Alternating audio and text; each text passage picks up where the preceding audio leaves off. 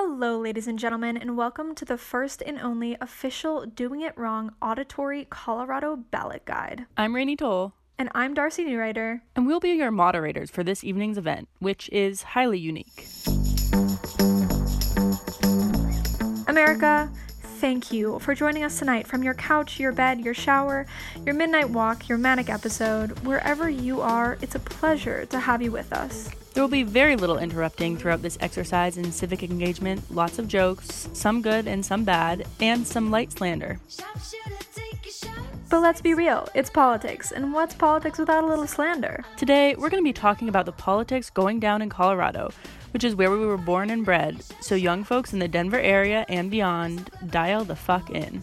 We're talking ballot initiatives concerning everything from reducing Denver's carbon footprint to unleashing the gray wolves on the western slope. But not so fast, national and international friends. A lot of what we're about to discuss is directly related to larger national issues like abortion rights, the national popular vote, flipping that Senate, capitalism, and humanity. Just girly things. A few weeks ago, I was watching a New York Times seminar on the future of the electorate, and comedian Ilana Glazer of Broad City fame was a panelist. Yes, Queen. I don't remember much from the seminar because I was hungry and distracted, but I do remember Alana articulating that she wanted young people to know that politics are for them. That the language and the jargon and the confusion and the impenetrableness are actually just ways to keep young people out. We, as the current and future electorate, cannot be dissuaded from participation. As young people, we by no means have an understanding to everything, but what's critical is to engage in any way we can and encourage our peers to do the same. It's media chaos out there, folks, but we're here to help you sort through what we consider to be the most important things on your ballot so you can turn that shit in and precipitate change. Sit your ass in a chair, pull out a pen with black or blue ink, and get ready to fight for the livelihood of our democracy. This Is Proposition 1000. Oh my gosh, the election. Yes, finally. I've been waiting four years for this one. what I'm excited about for this Colorado ballot is that the issues that we're going to talk about are like these hugely important national reckonings. So we're going to talk about things like abortion, climate change, popular vote versus electoral college, flipping the Senate. I mean, I just want to cut right to the chase here. Yeah, now that I'm in like the belly of the political beast and have been for the past 48 hours, because that's when I've been doing the uh, research for this episode, um, I'm kind of like, it can really be all consuming. And we are here to synthesize some information for you guys, but mostly like a lot of the language on the ballot is confusing. But a lot of times it's intentionally written that way. It's a trick question on the SAT. Yeah, yeah. Like, no, They want you to lose. for sure. Like we were talking about in the intro, literally, if you don't understand this, don't feel bad do not feel bad. you're not supposed to. A hundred It percent, was you're not designed that way. I was my we I opened the ballots with my parents the other night at dinner, and my dad was just Yeah. flying through that shit, and and I was like being very careful, and I was like, guys, the blue book is right here. We need to be referencing it. We need to be cross referencing. We need to be like research. Da, da, da, da. And it feels like taking a test. but here's the cool thing: it's open note, and let's all just fuck this let's all converge and con- and, and and pull those resources make a google doc that's what this is this is supposed to be your cheat sheet google doc for the colorado ballot we got to do voting right and um and this is gonna be your how-to guide on how to do this right let's not do it let let, let, this be the one thing that you don't do wrong right now you know It's doing it right. The ballot. Okay, so Rainey, let's cut right to the chase here. Reproductive rights are top of mind given the Senate confirmation hearings of Amy Coney Barrett. Colorado is voting on a statewide proposition Right. that would ban abortions after 22 weeks unless the life of the mother is threatened. Want to get us into this? Right. So Proposition 115 is whether or not to implement this abortion ban when the fetus is at least 22 weeks, which is about five months. So Okay. the reason that they have 22 weeks is because that is the earliest time when a baby could survive outside of the womb. So there's premature babies who are born and they they have healthy lives. But Right. If you're getting an abortion at 22 weeks like at that point you've like named the baby you've bought the crib in terms of the women i know me thinking myself in that situation there is no i just wouldn't i would not get an abortion at five months unless it was a medical issue Yeah. Abortions in later pregnancy are like super rare. there's an OBGYN in Colorado that said less than 1% of abortions occur after 20 weeks.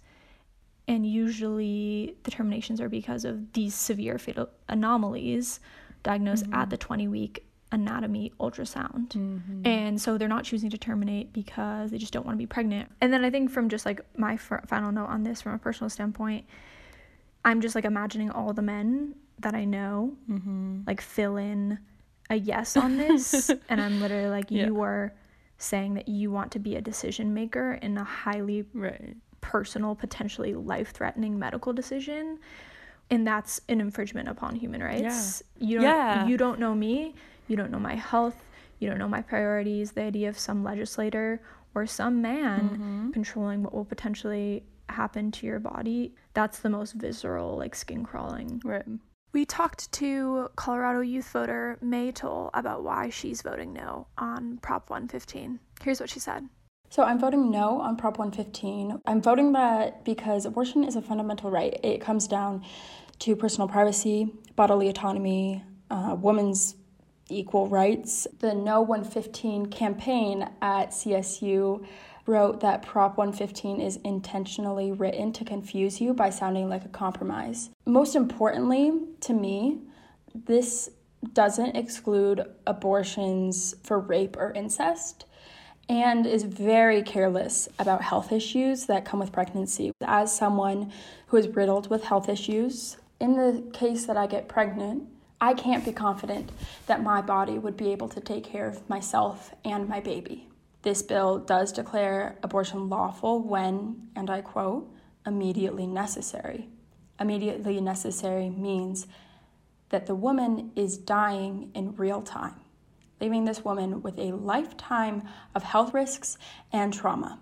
A lot of health issues in pregnancies are detectable. Giving the choice before it becomes an emergency, in my opinion, is more pro life than forcing a woman to come to term with her pregnancy, especially if that means that you are putting the baby and the woman at risk. I am pro choice, not pro abortion. I am pro woman, not anti baby. The simplest reason you should vote no is to maintain the civil and human right of bodily autonomy. The fetus is given human rights. For example, when person A needs a kidney and asks person B, person B can say no immediately eh, or anytime before the procedure. It might mean person A dies, but it would be unjust to force person B into this procedure. No one wants to get an abortion. It exhausts you emotionally, financially, and physically. Abortion is a last resort and made when the woman thinks it is the best option. If you do not trust that a woman would make the best choice for her or her baby, you're sexist. Incredible. Yeah, that's a hard vote now. So, moving right along here, another issue that feels particularly pressing, especially given the wildfires in Colorado, is climate change. Denver Ballot Measure 2A aims to raise money to reduce carbon emissions. Rainey, tell me more about it. Yeah, all right. Ballot Initiative 2A, Denver sales tax would be increasing from 8.31% to 8.56%. So that's 25 cents on a $100 purchase. That will culminate into a $40 million a year. That money will go to shrink the city's climate footprint. Hey, um, we love that. Yeah.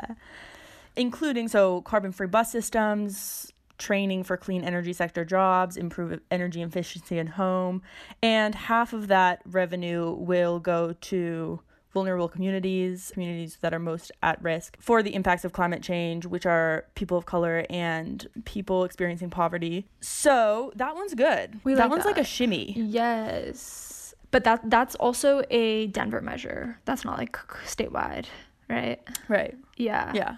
But I think that's really really exciting. And in terms of who supports grassroots group Resilient Denver and a hmm. group called Yes and 2A Climate Action Now, who's against the measure is a dude named Matt Groves, who is the VP for the Colorado Auto Dealers Association. Oh yeah. Hashtag cars.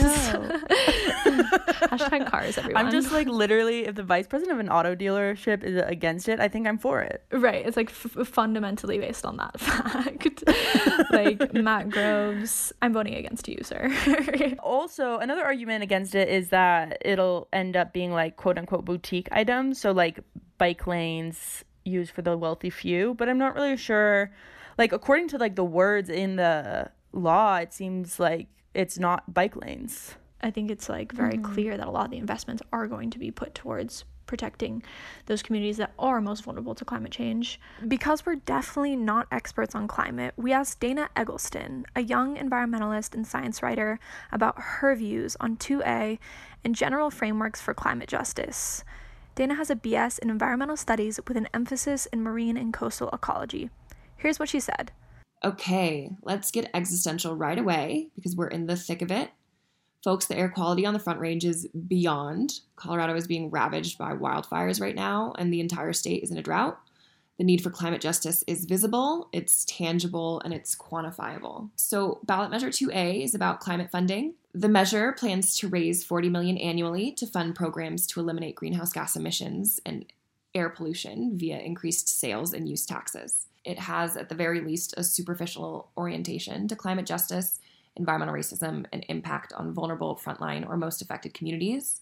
Spending is overseen by the Office of Climate Action, Sustainability, and Resiliency and the Citizens Sustainability Committee. Plainly, I am not excited about this measure, but I am voting yes. The very least that anything related to climate funding can do is prioritize Black, Brown, Indigenous, and frontline communities. The consequences of the climate crisis are not felt uniformly across racial or socioeconomic strata, or gender for that matter. I think the fact that this is a regressive tax is a big issue. Just as the negative effects of global climate change are not felt uniformly, the contributions and sources are not equal across social strata. Wealthy white Americans and large corporations are most responsible for the climate crisis. Their resource use and subsequent emissions surpass the global south and the communities most affected by climate crisis locally and nationally. The tax should instead account for proportional emissions. If you cause most of the problem but are affected least by the consequences, you should be responsible for cleaning up your mess and supporting the people you've impacted. I'm certainly going to be following up my vote for this with directly reallocating funds to those communities because climate funding via regressive tax is not fair. Awesome. You can follow Dana on Twitter at Dana Eggleston. Say yes to ballot initiative 2A if you're in Denver. Say yes to 2A. This is kind of a no brainer, guys. Proposition 113. Popular vote versus electoral college. It is the showdown of the century. 250 year legacy. They're up to bat. Is electoral college going to make it through this one?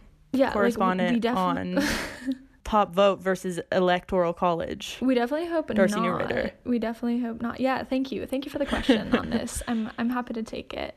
Proposition 113. So pretty much it asks the people of Colorado to enter this agreement among the states to elect the president of the US by a national popular vote. And we say woot to that, like fuck the dysfunctional and undemocratic electoral college. But we have we still have to get enough votes from all the other states, majority of those electoral votes in order to like actually have the popular vote reign.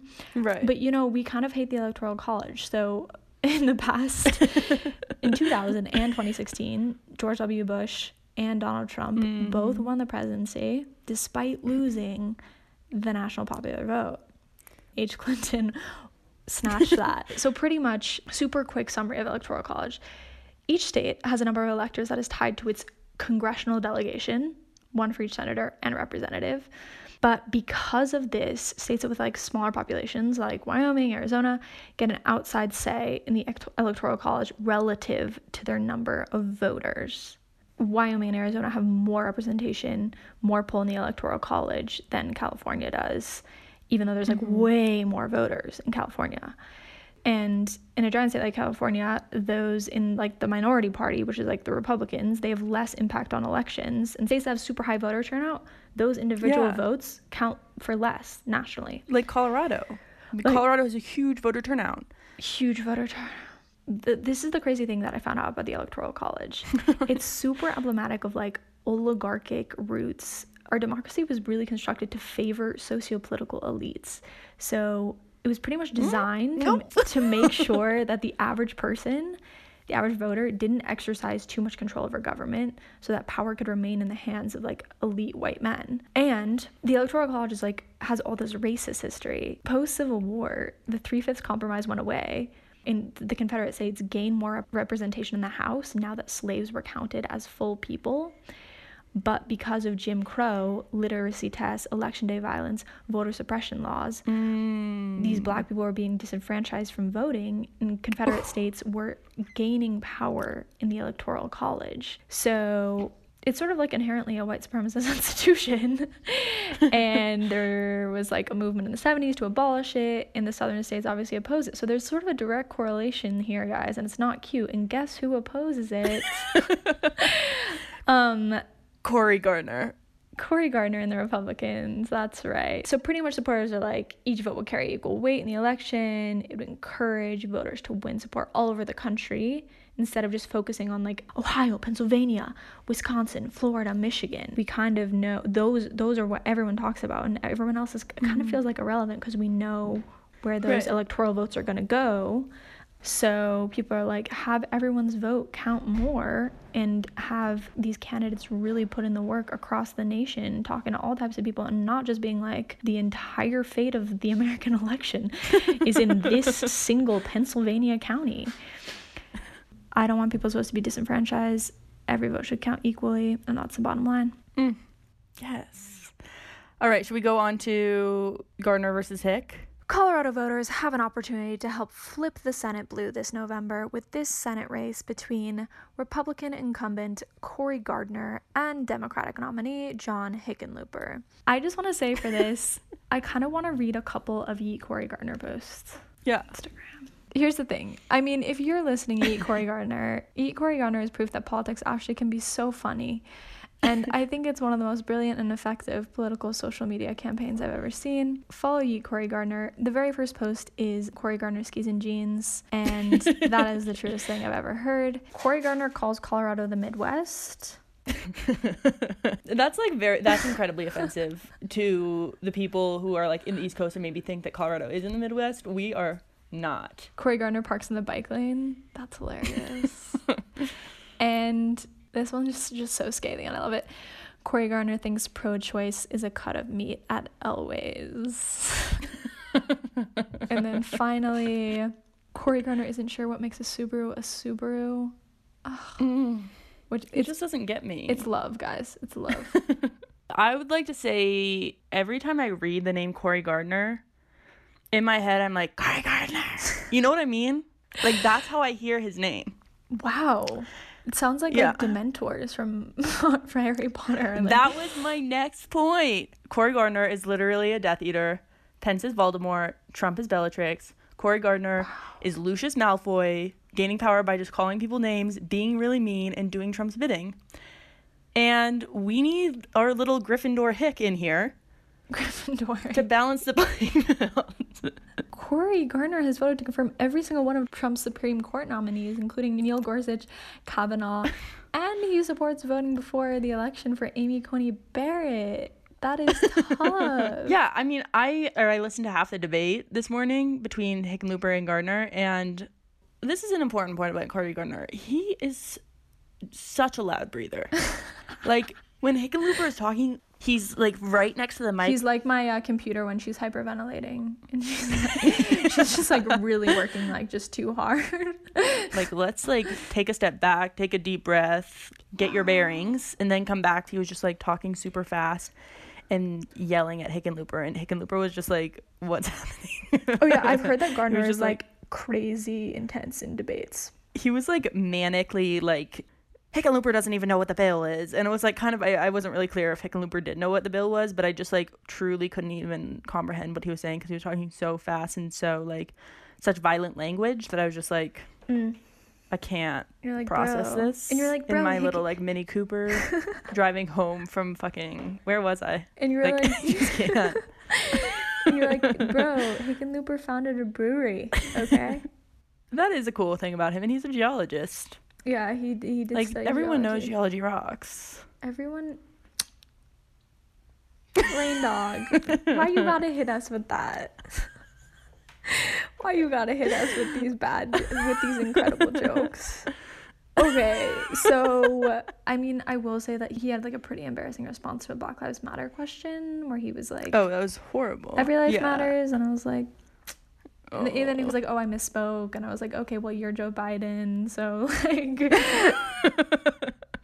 you know, he has his ethics violations. He like was flying on jets, and he has this conflicting track record on fracking. But when it really comes down to it, guys, he's trying to protect the Affordable Care Act.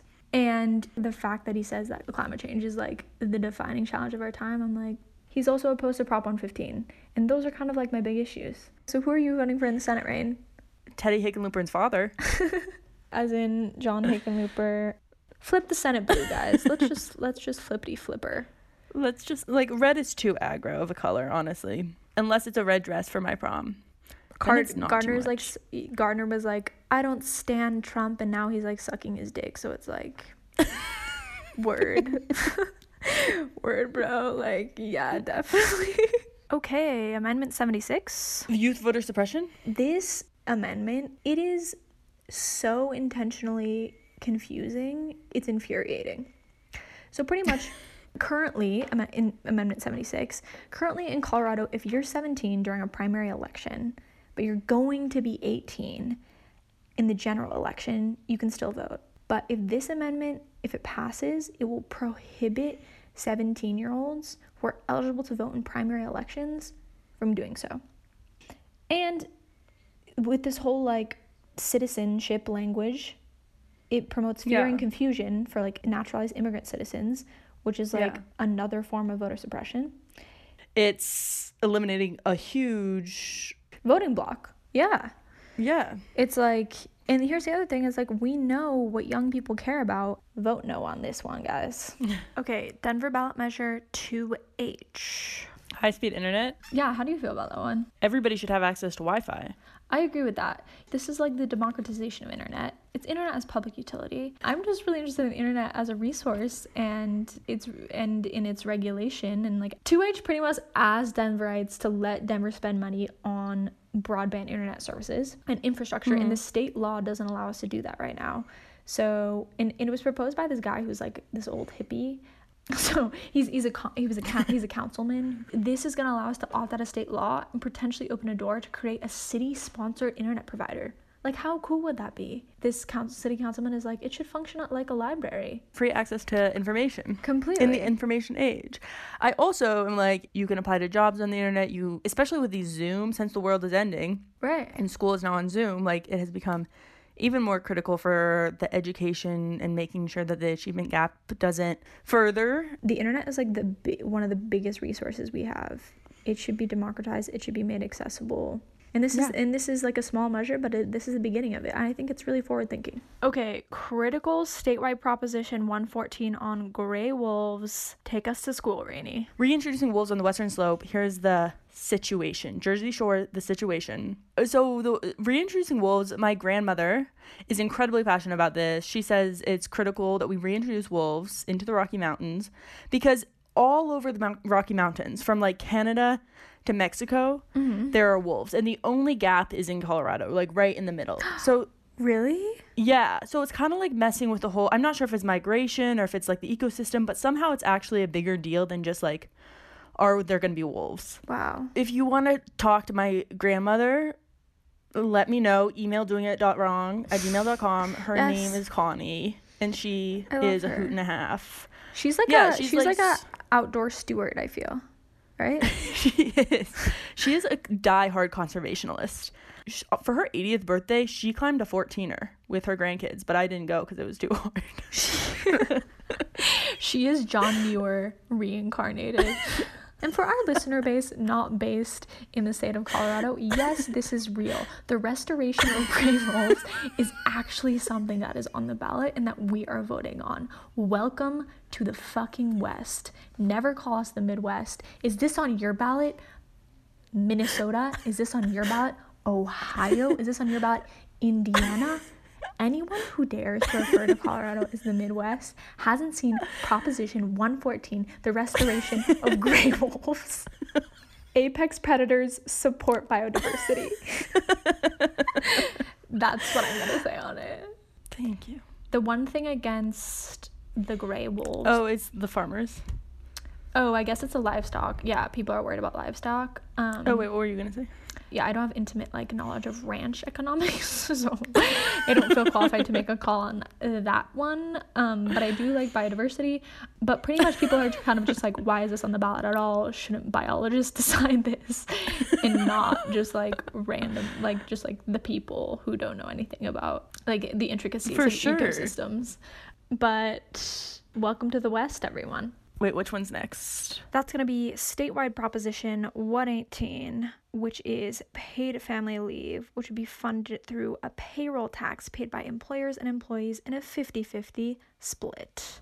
Essentially, Prop- Proposition 118 proposes that all Colorado workers should get to take 12 weeks off while earning up to 90% of their paycheck. And this is another one that the ACLU has endorsed as saying saying yes to. Not many people have the ability to take time off when they have a serious life event happen. We asked Mia Gioli, a young Colorado voter born and raised in Denver, who is now getting her master's degree in public policy at the University of Denver, what her thoughts were on Prop 118. Here's what she said. I think it will pay for itself in the long run. People need that paid time off to live a dignified life without risk of losing their job. The job protection aspect is huge to me of this proposition where people can't be fired for taking time off because they have a newborn or because they have an elderly family member who they need to care for. COVID has shown how disproportionately women and women of color are impacted in the labor market, especially when a crisis hits. Unpaid labor is needed, it kind of invisible labor to the labor market, such as childcare, that women perform in an unpaid manner. And that is so important to me in terms of the job protection requirement. Um, I think the domestic abuse coverage is also huge, just being able to take time off if you need it to take legal action against an abuser or a stalker if needed is just a huge step forward for Colorado. And I understand the concerns of small business in the Chamber of Commerce, but spreading that risk of paying for a paid family leave program through the government is way more doable than buying a private pay, paid family leave program for your business. So I think in the long term it will be a winning a winning change for both businesses and for the government. I'm feeling fuck capitalism on this one. Yeah, I mean, yeah, Like literally, yeah. let's not work to the ground when like somebody is dying in your family. completely. You're completely right on that. And I think, you know, the people who are opposed were kind of like there's this huge tax increase, which is typically the opposing view in scenarios like this one. Mostly the people that are concerned are like the business community, and they're worried it's going to further damage an economy that's still ravaged by the coronavirus. This would be another one where Colorado would really be um, pioneering. So I, I vote yes on that. I am curious about 2B, Rainy, which is the initiative to increase sales tax to address homelessness. Yes, this one is a good one. This is about increasing sales tax. I think it's 0.25%. So that's again 25 cents on each $100 purchase, which will cost the average Denver household about $5.25 a month. And the money will go to fund housing, shelter, and services for people who are experiencing homelessness. And the Colorado Coalition for the Homeless, the Delores Project, and the Downtown Denver Partnership are all in support. And no groups have formally opposed the measure. Uh, homelessness definitely on the rise since the pandemic. Also, has always been a problem in Denver. Yeah. And I read this thing about how Finland ended homelessness by providing housing with like no stipulations. So I think for me, this one's just like a very obvious like vote yes. Right. And yeah. I completely agree with that. Yes on that. Yes on 2B. Colorado Constitutional Amendment B. Repeal Gallagher. All right, so this one is gnarly. I do not know what this is. I have heard five different definitions from five different sources. It's an actually insane amendment that nobody understands. It is higher calculus that you would learn in business school. She's setting me up for success, Um, folks. and I'm really just gonna try to boil it down for you guys and in let you understand why this is actually one of the most important things on the ballot for people in Colorado. And just hang with me. Hang with you. I beg of you, hang with me. As Rainey said, it's one of the most complex issues on the ballot. It has to do with property taxes. I know everyone, it's incredibly sexy. Strap in. Gallagher has been uh, hugely impactful generally as a constitutional provision. So it's saved all these homeowners billions of dollars, but it's also caused a bunch of issues for local budgets, specifically in rural areas, which has had an impact on funding of fire departments, schools, and healthcare in those rural areas. So, what does Gallagher do? How does it work? Pretty much it was written into the Colorado Constitution at a time when constituents, everyone was like, everyone was up in arms about property taxes going up, as people tend to be. so, in its conception, it was formulated to shift the burden away from residents and onto businesses. That was its ori- original conception in 1982. Within Gallagher, there's this ratio. So, think about there's residential property taxes and then there's commercial property taxes. And the ratio is 45% taxes for residential property and then 55% taxes for commercial property, shifting that burden from residents onto commercial. So residents have to pay less in property taxes. That's sort of the basis. Is that are those percentages the total property tax revenue of the state? 55% has to be from businesses and 45% has to be from residential right? property taxes. Yeah, the the total. Okay, so yeah, the not, revenue. It's not the. You're right. That's a good question. Yeah. Okay. In recent years, property values have increased significantly. Everyone wants to live in Colorado. It's super desirable place to be. Obviously, because we're not the Midwest. Because we're not the Midwest, as we know. at Wolf at Wolf Amendment, real estate is like pricey as hell, and home values are increasing at a faster rate than business b- business property values are. And that ratio, that 45 to 55% ratio is thrown off balance. So in order to keep that 45 to 55% ratio, they have to keep cutting taxes on res- on the residential side even though those residents probably should be paying more. But Gallagher prevents that. So like these property values are going up a bunch mm. and as should the taxes on those properties, but this Gallagher amendment is like, "Whoa, hold up, wait, no, you, you can only the tax base can only be 45%. So there's this thing called the assessment rate, which is used to determine how much own, homeowners should pay in taxes. And under Gallagher, homes are assessed at 7.15% of their market value, while businesses are assessed at 29%. So that means the assessment rate is really low for residents, and then meanwhile, businesses are paying a ton in taxes. If Gallagher isn't repealed next year, business owners will be paying five times the property tax rate of homeowners. That's how Gallagher works. Okay, so what's the impact of that? So, pretty much in rural co- counties, there's very little commercial property. There's residents and there's like small businesses. You don't have these like big commercial properties going up where there's like a lot of retail. So, because of Gallagher, they keep having to lower how much they're collecting from residential property to keep that ratio at 45 and 55. But there aren't any commercial properties to support the tax as it keeps going up. So, small businesses in those rural communities are carrying the immense commercial property tax burden. And that wasn't really the intent of the original amendment. So, in those rural communities where there isn't a lot of property, commercial property to pick up that tax, local budgets aren't getting money from taxes. There's no money for schools, for hospitals. They need the money, but there's no place that they're getting it from because there's not like big commercial property taxes that are filling that need. The other issue is that Gallagher it's in the Colorado Constitution, it doesn't take in local economic factors. So Denver home values are skyrocketing, right?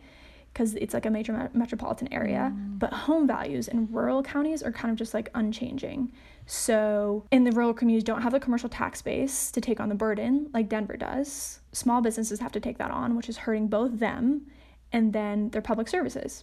Kids in schools in those rural communities are going to school one less day a week. There's one less day of instruction. They, there's not enough funding for those kids to go to school five days a week. They're only going four days. And that's crazy, right? Like, just because you, because of Gallagher, these rural communities don't have enough funding for their local schools for these children to go to school full five days a week. And then you're like, okay, Colorado, why don't you just raise taxes on residential properties?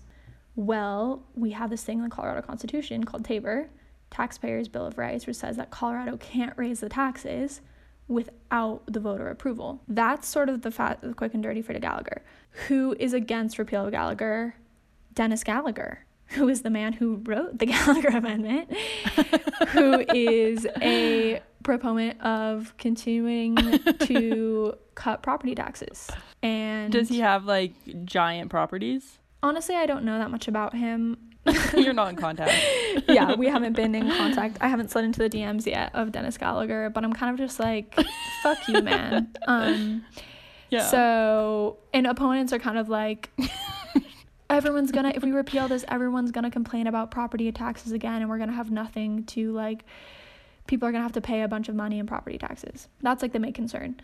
My final opinion the Gallagher Amendment should be repealed. And it pretty much comes down to a strain on local resources, and this amendment is perpetuating inequity in the state. So, Mm. repeal Gallagher.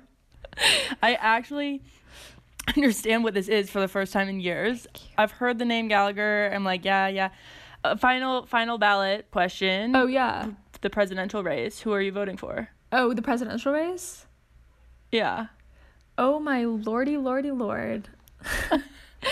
um, I don't even. I wish I had prepared like some jokes on this because I feel like there's a lot to say, but um, just fucking vote for Joe Biden. you know, that's just it. Hey guys, thanks for taking the time to listen to the end of this ballot episode. That means you made it through the highly complex tax policy, so take a second to appreciate yourself. We hope that we've stoked the fire that is now burning in your civic engagement loins. We also hope that you're thinking hard about your ballot decisions. If you've already mailed that baby in and you're rewinding this episode and doing more official research, or if you've procrastinated your urgent civic duty, just a heads up to all you Colorado folks who are taking advantage of our glorious mail in ballot system. The last day to mail your ballot back is October 26th, which is this coming Monday. Do not miss it. For the love of God, do not miss it. In our episode description this week, we've also included links to other Colorado ballot guides that helped us figure out how we're voting this year. And finally, in conducting the research for this episode and having my thoughts be provoked by the brilliant minds of our correspondents, I felt more engaged in the process of democracy than I ever have, that's for damn sure. Conversations about news are often dominated by national politics. For the past four years, it's been exceedingly difficult not to be sucked in and distracted by the continuous stream of bullshit coming out of the White House and the shocking national political developments that dominate headlines. Paying attention to national politics is important, don't get me wrong, but the gridlock, the utter dysfunctionality, the grossness of the political theater, it can perpetuate feelings of helplessness, especially now, and progress or personal impact can feel completely out of reach. That is why I say to you tune into your local politics.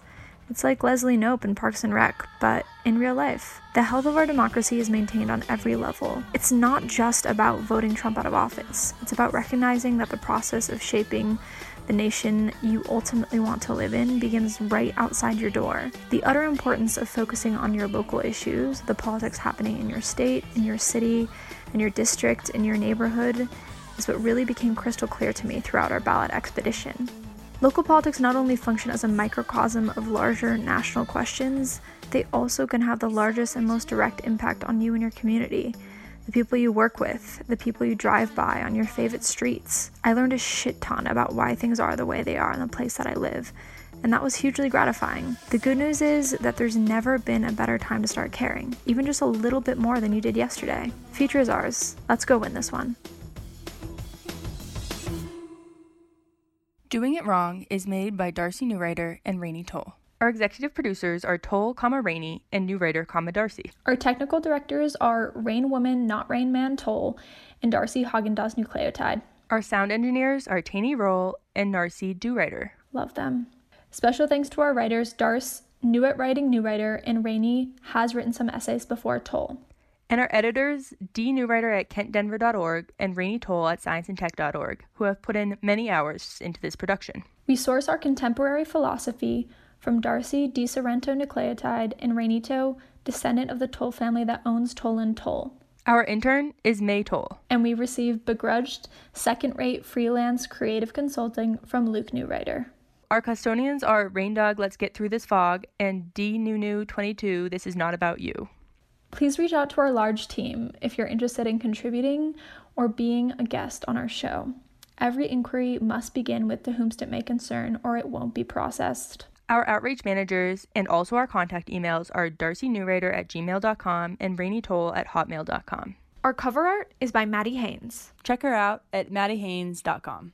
Peace and blessings. Please check our next episode and text your friend this episode link right now.